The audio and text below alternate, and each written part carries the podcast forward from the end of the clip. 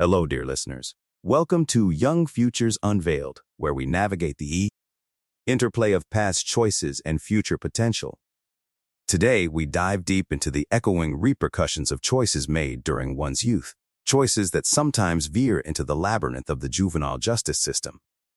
Our discussion today illuminates the heavy shadows cast by juvenile adjudication on an individual's journey through life, education, and work. Picture this. A 15-year-old stands in a cold, sterile courtroom, their heart racing, as the gavel falls and stamps their fate. In this defining moment, that minor receives more than just a label of guilty.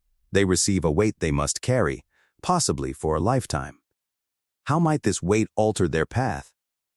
How might it contour the trajectory of their dreams and aspirations? From the bustling corridors of New York schools to the sunlit streets of California. This is a shared tale, echoing with the hopes, setbacks, and resilience of thousands.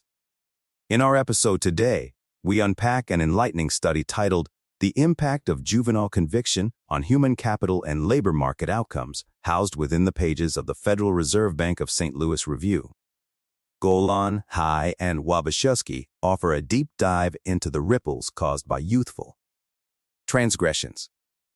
Utilizing a tapestry of data from the National Longitudinal Survey of Youth 1997, the study paints a portrait of young individuals and follows their steps, some ascending the ladder of education and prosperity, others hindered by the shackles of their past. Their findings? Stark. A juvenile conviction can cast long shadows, dimming the brightness of high school diplomas, college degrees, and vibrant careers.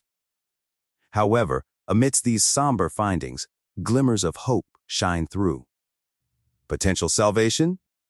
On the job, OTJ training, a beacon guiding these individuals back onto a path of growth and prosperity. The magic of OTJ lies in its transformative power, molding skills and building bridges to opportunities that might otherwise remain distant dreams.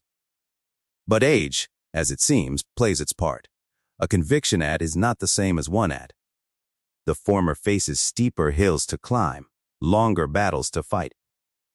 And yet the narrative doesn't end there. Recidivism, the ghostly specter of repeated offenses, looms larger for those with juvenile convictions. It's a poignant reminder of the need for societal nets and support systems. Systems that catch, guide, and uplift. For isn't it our collective responsibility to ensure the youngest among us are equipped to rise, thrive, and contribute?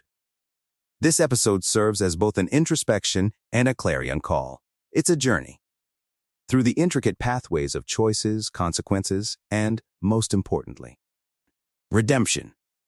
As we sign off, we implore you to ponder, to discuss, and to champion causes that protect and nurture our society's young potential. Thank you for joining us on Young Futures Unveiled. Here, every story is a lesson, and every lesson, a beacon. Until next time, keep learning, keep caring,